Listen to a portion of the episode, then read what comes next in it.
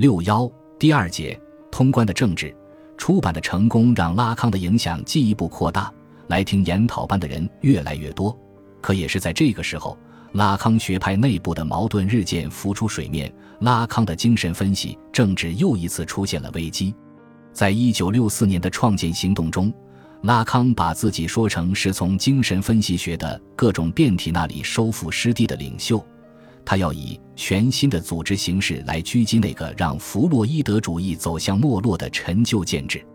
为了不再重复过去的错误，他尝试了一件不可能的事：一方面，他把学派的一切权力集于一身，自己任学派的主席，自己组建学派的各个小组，自己组织学派的教学和培训。他就像一个君主，在自己的辖的行使着一切的权利，没有人可以监督他，更别说与他对抗。而另一方面，他又寻求复活一种带有共和国色彩的政治，就像弗洛伊德于世纪之初在维也纳成立的那个读书小组一样，成员之间没有等级区分，没有贵族式的特权，更没有强加的建制规则。拉康有一句话最能体现这一想象的无意识政治的途径：只有分析师能授权自己是一名分析师。可以看出，拉康是想建立一个君主制共和国。那里除了一个绝对的主人、绝对的导师、绝对的分析师以外，其他成员之间将遵循民主共和的理想。只有这个绝对的主人、绝对的导师和绝对的分析师与成员之间保持一种直接的君主制关系。在创建行动中，拉康已给他的学派设计了一个结构框架。他宣布成立三个小组，第一个是纯粹精神分析小组。或称精神分析实践和理论小组，主要负责培训事务。就是说，这是一个教学性和研究性的小组。小组下设三个分组，即纯粹精神分析的理论、精神分析培训实践的内部批评、接受培训的精神分析家的督导。第二个是应用精神分析小组，负责治疗和临床实践的问题。它也有三个分组，即治疗理论及其变体、决议、精神病学的资讯和医学探讨。第三个被称作弗洛伊德领域编目小组，负责编录和批判性的审查这一领域的所有出版物，并负责发布时分析实践获得其科学性的原则。它同样下设三个分组，即精神分析运动的持续评论、相关科学的阐述和精神分析的伦理学。为了打破常规的学会建制的权力结构，拉康取消了传统在普通会员、资深会员。见习生之间进行的等级划分，在传统的学会里，一个人要成为正式会员，需要经过极其复杂而漫长的过程，比如必须完成相应的教学课程，必须在某一个由学会授权的分析师那里接受培训分析或教学分析，甚至还必须在至少两名导师的监督下完成多次临床实践，即所谓的监督分析，而这每一步都需要向相应的委员会提交申请。现在，在拉康的学派里，任何学生和专业外的个体，不论你是不是分析师，都可以成为会员。如果你想成为一个分析师，或者如果你有接受分析的意愿，你只需要拜会一下拉康，然后在一个被称作卡多的联络或准入委员会面前审查通过就可以了。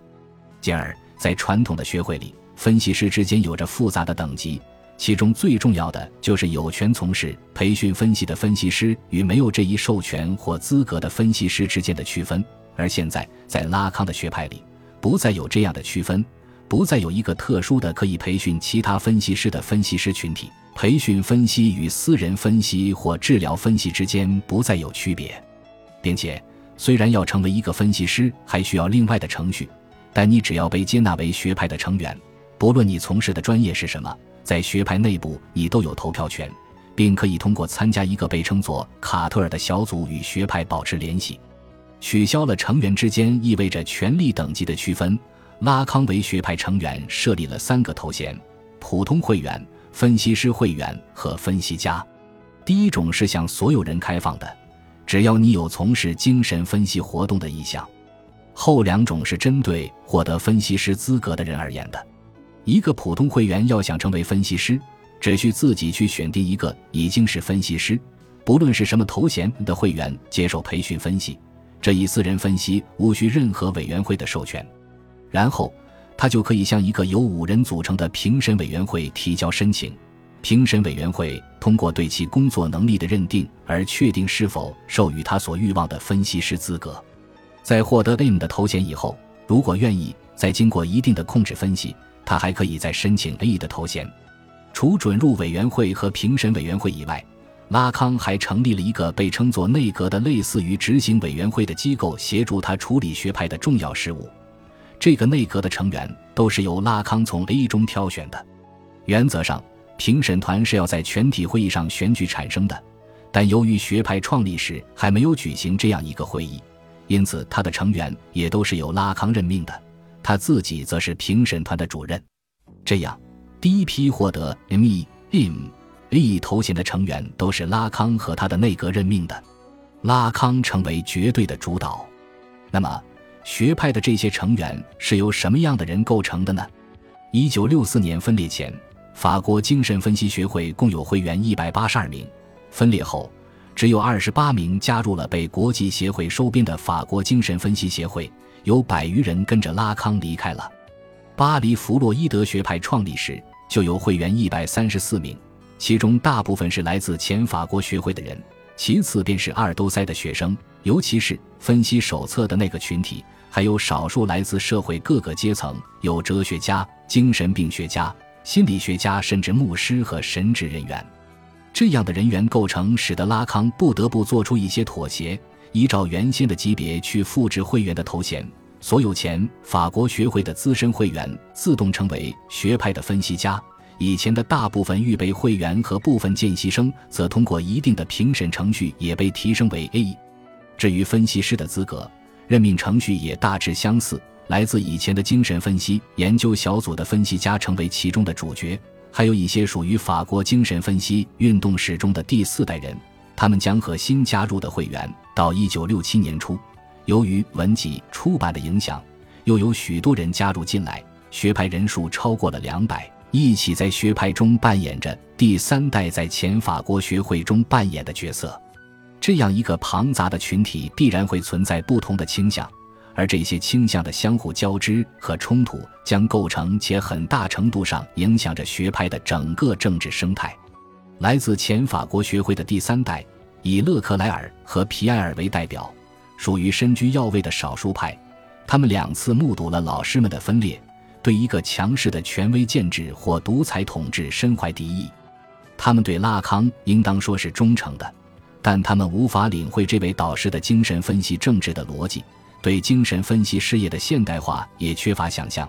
不论理论上的还是建制上的。在出生于三十至四十年代的第四代人的眼里，剑只不过是驯服欲望的机器，他们所渴望的是那种权力最小化的兄弟会式的集体生活。在他们的眼里，第三代是保守的权威，是导致拉康此前的失败的祸首。还有来自高师的手册派，他们是新一代的知识精英，是激进的左翼政治的狂热追随者。拉康在他们眼里，首先是一个知识英雄。他们要用科学的、逻辑的、形式化的工具重新武装他的理论，在乘机将那种激进的政治渗透到这一理论中。除上面几种倾向外，学派里还有一支力量，他们都属于普通会员。他们加入学派，与其说是出自对精神分析理论与实践的热情，不如说是出自对拉康的偶像崇拜。他们对拉康可谓是言听计从。绝不会想到去挑战老师的权威。他们是一群教条主义者，没有理论的创新，也根本不追求这种创新。他们是一群匿名者，因为他们很少写作。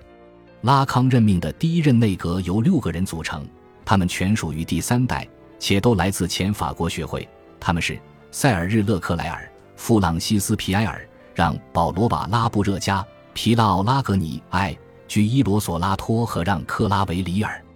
从第一次内阁会议起，冲突就出现了。内阁中多数人不愿接受拉康的独裁，他们更喜欢那种少数精英主导的寡头政治。他们想沿袭已有学会的某些建制设计，希望学派有自己的教学大纲和出版阵地，以便更有效地传播权威们的影响。至于拉康，这些曾追随他，甚至帮助他同精神分析教会的教廷做斗争的第三代分析家，现在已不再重要，因为那个绝对的否定性的主体已经从他的结构网络中被彻底删除了。遭到绝罚后的他已不再需要这样的冲锋队，他现在需要的是以绝对的姿态去施以复仇，去收复精神分析事业或者说弗洛伊德领域的失地。而在他眼里，只有第四代分析家可以帮助他实施这一伟大的计划。拉康的抛弃更像是一种过河拆桥，令第三代分析家心灰意冷。一九六六年十二月初，皮埃尔向拉康递交了从内阁辞职的报告，拉康接受了他的辞职。皮埃尔辞职一周后，拉康给所有会员发布了一个通告。宣布申请会员资格和头衔的人只需向主任和他的秘书提出报告的即可，这进一步强化了自己的权利，而架空了联络委员会和评审团的权利。通告还提出设立一个新的头衔——实践分析师，即接受过分析的普通会员可以自己授权自己是精神分析实践者，甚至是分析师，而不必经由学派的委员会特别批准。具体的程序是。当一个受分析者准备作为一个分析师去接待病人的时候，他或他只需向学派的秘书通报一下，然后就可以作为实践分析师登录在册。正如图克勒所说，这意味着根本不需要学派委派分析师做担保人，因为决定开始实践和安排督导完全属于受分析者个人的事。这一自我授权的观念最为直接地挑战了精神分析学。和其他专业，尤其其他医学专业一样，为确保安全而以一个明确的质量控制标准进行工作的观念，但在学派精英们看来，这同样是拉康专权的表现。因此，通告宣布后，让保罗·瓦拉布热加也从内阁辞职，以抗议拉康的独裁。但这些局部的冲突并不能阻挡拉康前进的步伐，因为他有广大基层会员的绝对支持。还因为1966年底文集的成功，让他对自己的事业获得了绝对的自信。